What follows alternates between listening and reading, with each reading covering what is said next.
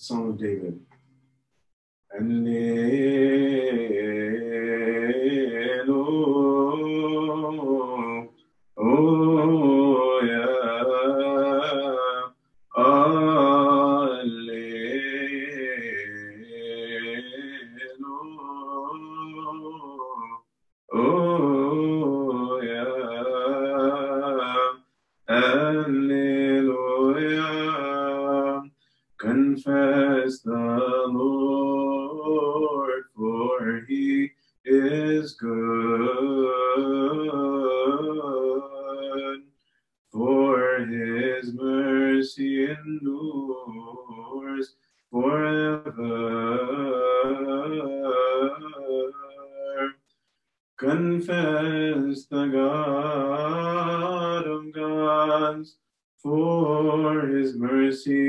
Endures forever.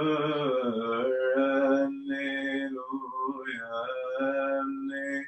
Alleluia, Jesus Christ, the King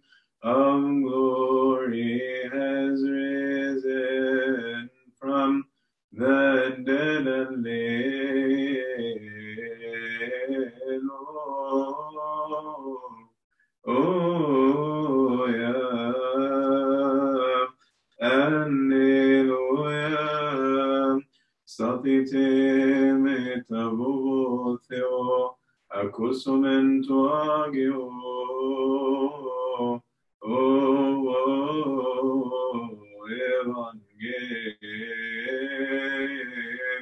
Evangelio Tismaro, Difnefera, Tricentenigum, Kyrie Flogison, Ectocata, Ioanna, Evangeliton Almusman, Xasi Kyrie. Stand with the fear of God. Let us hear the Holy Gospel. Bless, O Lord, the reading of the Holy Gospel according to St. John. Blessed be comes in the name of the Lord, our Lord, God, Savior, and King of us all, Jesus Christ, Son of the living God, to whom is glory forever and ever. Amen. Do not let your heart be troubled. Have faith in God. Have also faith in me. In my Father's house are many mansions. If it were not so, I would have told you. I am going to prepare a place for you. If I go and prepare a place for you, I will return and receive you to myself, so that where I am, you may be there also. You know where I am going, and you know the way. Thomas asked him, Lord, we do not know where you are going. How can we know the way? Jesus replied to him, I am the way, the truth,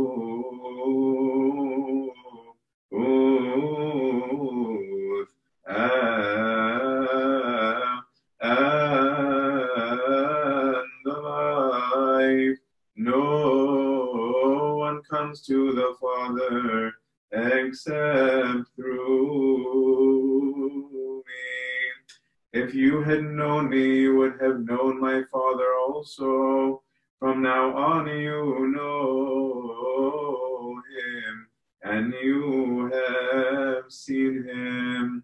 Philip said to him, Lord, show us the Father, and that will be enough for us. Jesus answered, I have been with you for such a long time, and still do you not know me, Philip?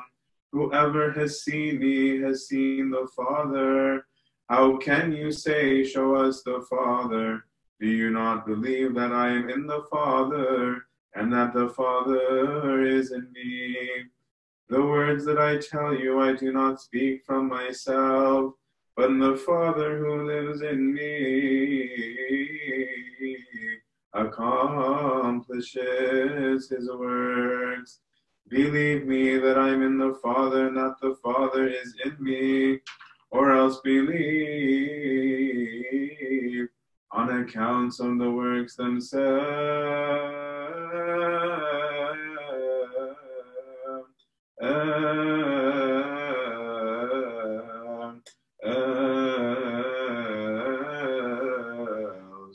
Glory be to God forever.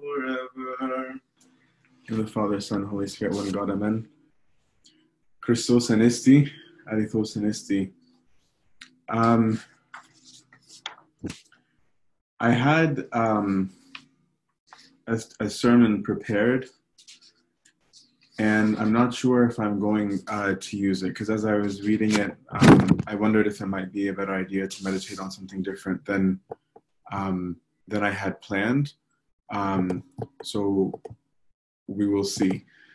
Um, today is the sixth Sunday of Pentecost, and so the reason for this gospel reading, if I understand correctly, is because of the ascension. This reading is taken. This is the farewell speech um, of our Lord to the apostles right before um, right before the passion um, that he went through.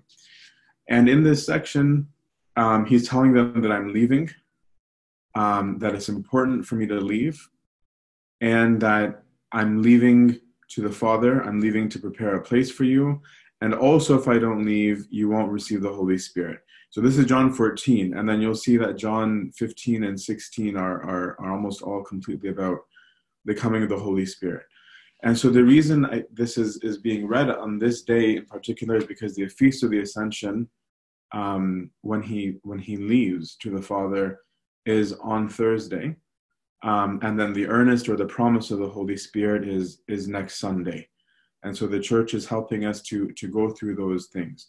So I might use this one prepared, but first I think I just, depending on how long it takes, I'd like to just explain why this is a why this is a big deal. I, I for me personally, I did not understand why ascension was such a big deal um, growing up, but it's it's a very big deal.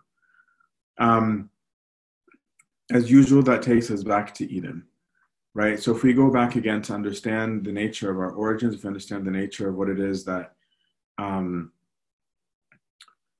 that was our design of who we are is that God had created us in the garden with one desire only for us to live in unity with Him. And the natural way of anything created was to die and is to die, right? Anything that's material, material is finite, therefore anything material is finite and dies. But God, when He designed us, gave us um, things that He didn't give to the rest of creation. So when he made man, he made man specifically in his image and likeness, which we've talked a lot about throughout the fast, throughout the, the Holy Week, um, which I won't go into in, in crazy detail. But suffice it to say that God allowed us to be himself. He gave us his own DNA, um, and he called us to be specifically his children. And this gift of image and likeness, he did not give to the rest of creation. He did not give even to the angels. And so this was a source of, of this is a great gift, right? That's being given to us. That God of all of creation decided that He was going to allow somebody to partake in His own self, right? Or as say, as we read in the, in the epistles, um, to be partakers of the divine nature. Um, now, unfortunately, as the story goes, um, we spurned this gift, right? So in the garden, we chose um, to sin this was a problem for obvious reasons, um, but it was a particular problem because what God had given us was not just his image and likeness, but God had given us the indwelling in man of his own self. And so the reason why we were not dying, which we should have in the garden um, as mortal beings, was because we had received the Holy Spirit Himself dwelling within our members. Um, you can find this in St. Cyril of Alexandria. You can find this in St. Athanasius um, the Apostolic. Um, it's not something that I'm, I'm, making up today, but that because of the indwelling of God Himself, we were imbibing from Him life. And because of it, we were able to conquer the natural effect of being a human, which is to die. Okay? So from God Himself, we received immortality and received incorruption. And we were going to be going against our nature.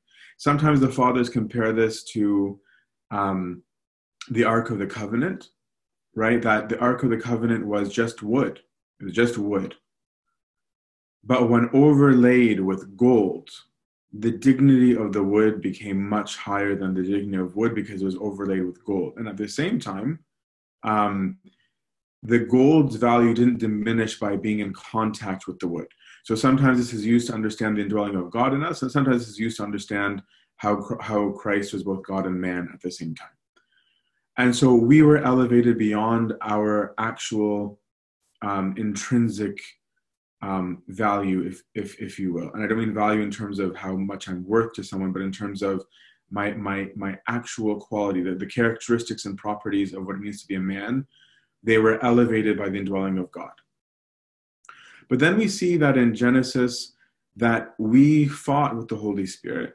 We fought with God by choosing to remain in sin. And that's why God makes a statement of saying, My spirit is no longer going to wrestle with man.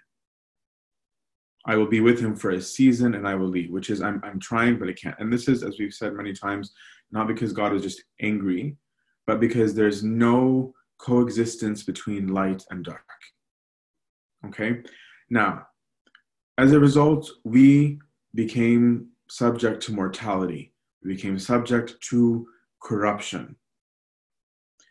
And I know this is going to seem all theological right now, but you'll understand where this this goes, God willing, in, in a little bit. Fast forward throughout all the Old Testament, we're not going to go through all that again. Is to say that when Christ came, Christ said, "I have come as the light of the into the world." and I'm come to restore you because you were created by my Father through me and by the Holy Spirit. And you rejected us.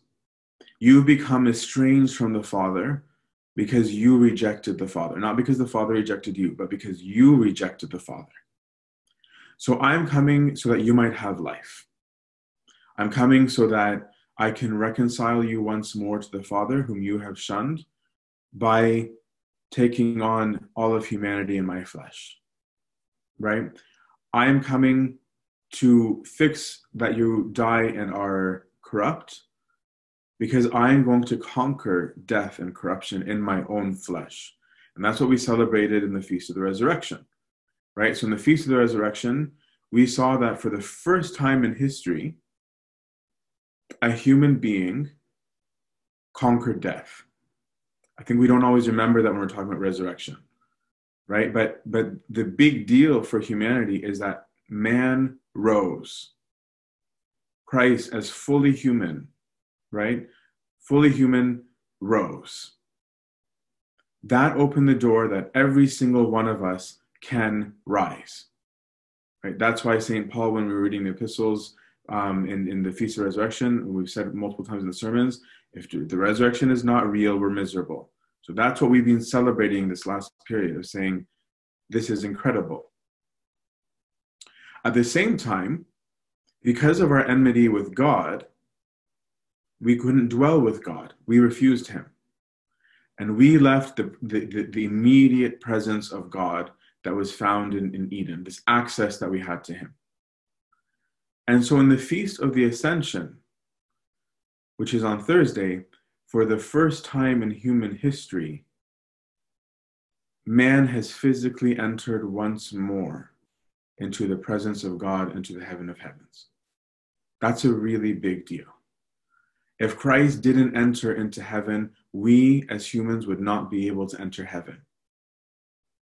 And so, for that reason, God was uh, God, our, our, our Lord, the incarnate Son, was fixing for us in the ascension yet another thing the problem of our our our ability to live in paradise where he says i will enter in so that you may enter in and i will enter in with flesh with these holes in my hands i will enter so that you also can enter And on the Feast of Theophany, he fixed yet another major thing. The Lord is fixing so many things for us. The Holy Spirit that had left us came and remained on him. That once again, humans could have the Holy Spirit come on them and remain on them. Unlike in Genesis, where we received the Holy Spirit, but it did not remain because of our sin. And so the church has fittingly chosen these readings so that we can understand what's going on on Thursday and so that we can celebrate what happened on what's happening next Sunday. Next Sunday is when the Holy Spirit came and remained on the church, individually and as a whole, corporally, as a body. So this is these are absolutely historic, monumentous moments in the history of all of humanity. They're not small things, and I think that we we take them for granted, and that it's not for nothing that we're shouting Christos Anesti um, for 40 days, and then on Thursday we shout Christ is risen and ascended, and then from Friday on, Christ is risen, or Sunday on, Christ is risen, ascended, and then we sing for the next, um, all the way to the Feast of the Apostles, a month roughly this year or so, we will be singing of the Holy Spirit being sent to us, the Spirit of truth, the Comforter, which is the following of these chapters. We're living these moments in the life of the church. So I thought it was very important just to understand that. And that if you want to live the resurrection properly, you have to ask whether you have become light or not. Because if God is in us, the light of the world, it is imperative that we also shine out. Otherwise, we are the ones that are actually um, in darkness. So I'll meditate briefly on what I had prepared, but I won't spend as much time on it so I don't keep you all for, for too long. But I just want you to now take it to a human perspective to understand where the apostles were at during this time. Because up to the ascension, the Lord was with the apostles, right? More or less. And we've been celebrating that time of victory. Now, imagine if you've seen a great tra- tragedy after spending a long time with a certain friend. You've known each other for a really long time, grown super close. Um, and the person was suddenly in an injury or a coma. When that person comes to, you're going to be a lot more happy. You're going to be joyous. You're going to want to talk. You're going to want to joke. You're going to want to laugh. You're going to want to catch up. You're going to like unwind all of the worries and anxieties that you had about the person when they were in their coma. You're going to have all of these things. And you're going to, you're even going to feel closer to the person because of that experience of feeling like you were about to lose them and you're not going to want to lose one another again. But at some point, you are going to say goodbye. There's always a point of time where there's a goodbye. There's going to be a death at some point. And this is what happened with the apostles. The Lord had snatched them from their lives, taught them, spent time with them. And then he was murdered. And they thought that was the end. But then miraculously, he comes back to life. He comes back to life. And he's been spending the last 40 days with them. Most Christians want to spend their lives in the state of those 40 days. Right? Most of us, we would like to be pampered. We want to feel victorious. We want to feel like we're in that state that lets us gloat in front of our enemies. This person that you thought was dead is alive. Christos anesti. Ha ha ha we're untouchable.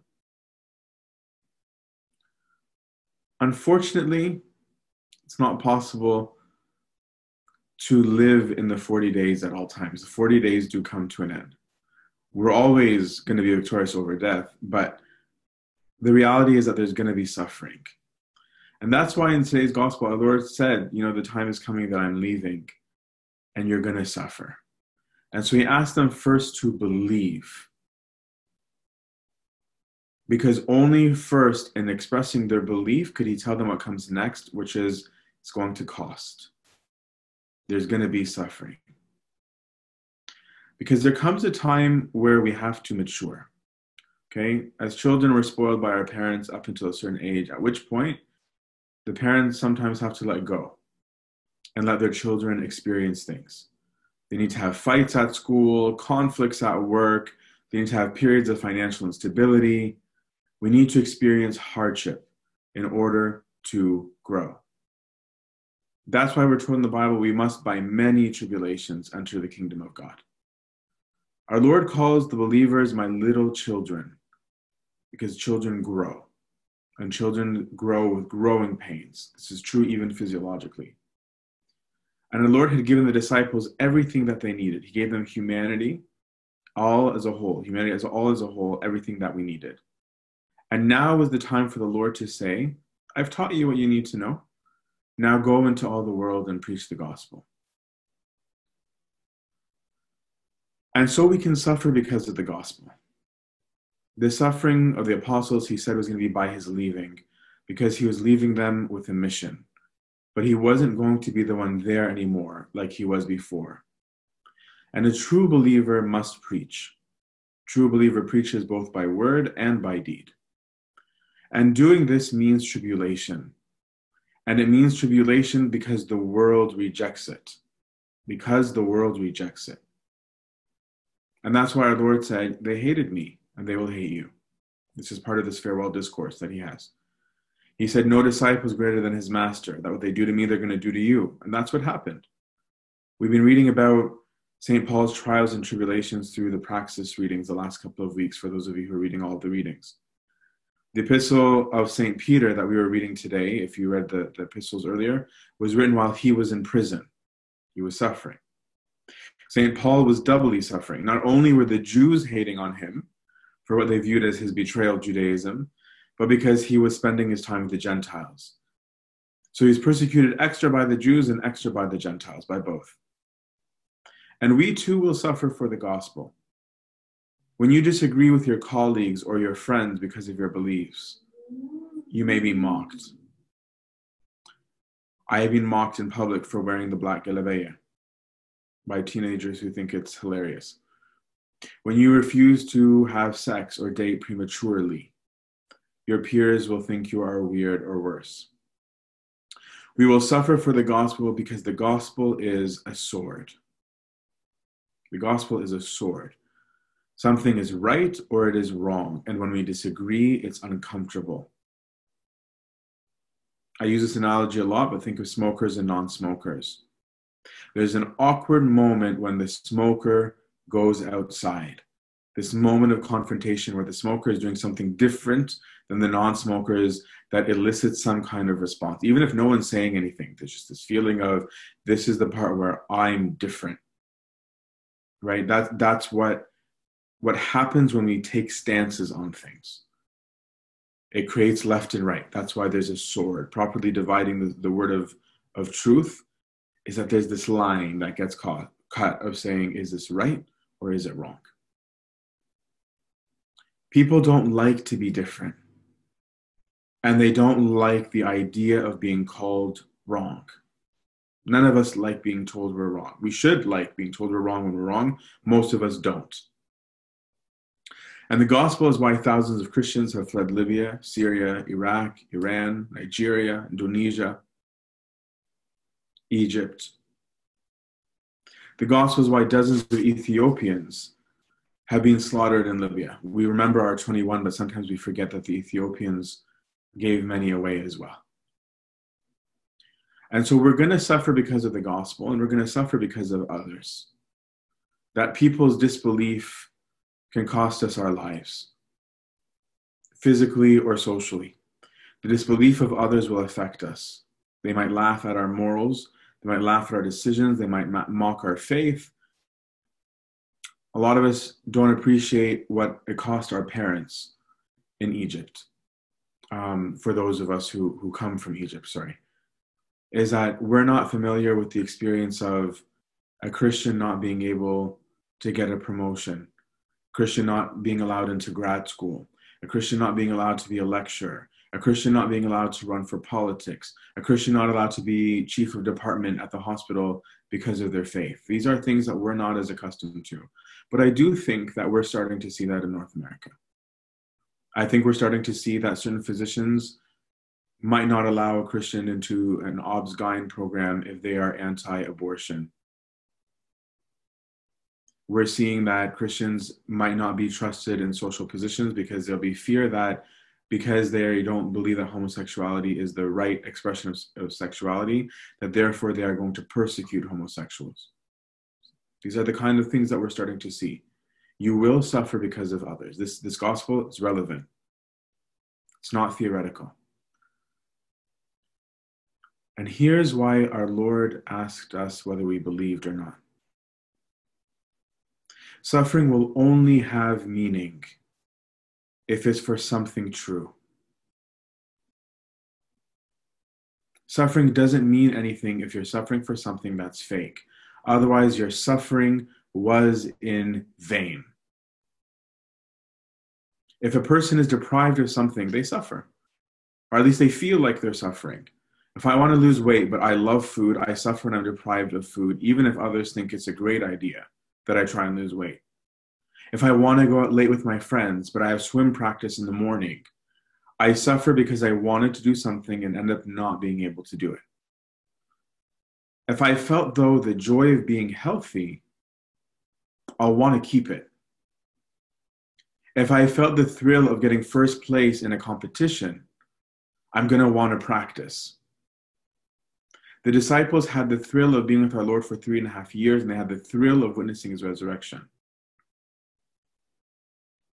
And so there is a meaning to their suffering because they had experienced the risen Lord. They knew that what they were believing in was true. The knowledge of something greater gives a person hope in hard times. It gives them reason in the hard times. You can say, I know why I'm doing this. I know why I'm depriving myself of food. I know why I'm depriving myself of the late night chill sesh tonight because of practice tomorrow. I know why. The meaning is present to me. The choosing, the act of using their, their, their free will, does deny something that most people think are fine but it's their way of showing what has meaning. What you choose shows what you believe has meaning. Think about that. Every choice you make signifies what you believe has meaning subjectively. What remains is to ask is does it have meaning objectively? That's a more important question. But our Lord leaves us with a message that we have no need to fear the tribulations. We're not living for a wrong message. By living the right message, yes, we will suffer, just as he did. But we don't need to fear it because it's not the goal, it's not the end. Because as we've been celebrating for the last 40 days, it's not the end because Christos anisti. He already overcame, and he will overcome with us. The peace that we have is in him. Put your peace in the world and you will lose it because the world is unstable. Put your peace in Him and you will overcome because He already overcame. You'll go through what He went through, yes, just like He said. But you'll be okay because even as He went through it, He overcame it. This is the power of Christ is risen. This is the power of vanquishing death, that we walk the path that is before us because, but it has been conquered. It has been rendered weak because it has been overcome. And then he's saying to us, and I know that it's going to be hard for you when I'm not with you in the body. I have to leave in the body. I'm going to go open paradise for you. But I know that it's going to be hard because I'm leaving, and so I'm not going to leave you alone. I'm going to send you the Holy Spirit the Holy Spirit that I have I have acquired on your behalf, now you can have in your flesh. Flesh, you will not be alone, and that where the Spirit is, He will remind you of me, and He'll bring me to your remembrance, and that He will bring my Father to you. But then we're told by Him that I am in my Father and so the coming of the Holy Spirit really means that the Holy Trinity dwells in you. The Holy Trinity dwells in all of us if we work with him. We can vanquish the spirit. We can um, spurn the spirit. We can extinguish the spirit. But we have to live in the spirit. He didn't leave us without hope. He didn't say goodbye without a pledge of help. He acknowledged how he how we might feel alone as men, but that we're not alone because the Father is with us. And He gave us that gift. He gave us a pledge that we wouldn't actually be alone, the earnest or the promise of the Holy Spirit. And that is what we will celebrate next week. And so, the most important question for you to ask yourself as we head into the ascension and the Pentecost is what our Lord asked of the apostles at the beginning of this to believe. Do you believe? If you believe, then you will know that it has a cost, but you will also know that this cost is meaningless because the investment is guaranteed because our Lord has overcome, our Lord has emerged victorious. Christos anisti eknikron, Christ is risen from the dead, trampling death by his death, and unto those in the tomb bestowing life. To him be glory, honor, majesty, and might forever and ever, unto the age of ages. Amen. Go in peace. The peace of the Lord be with you all.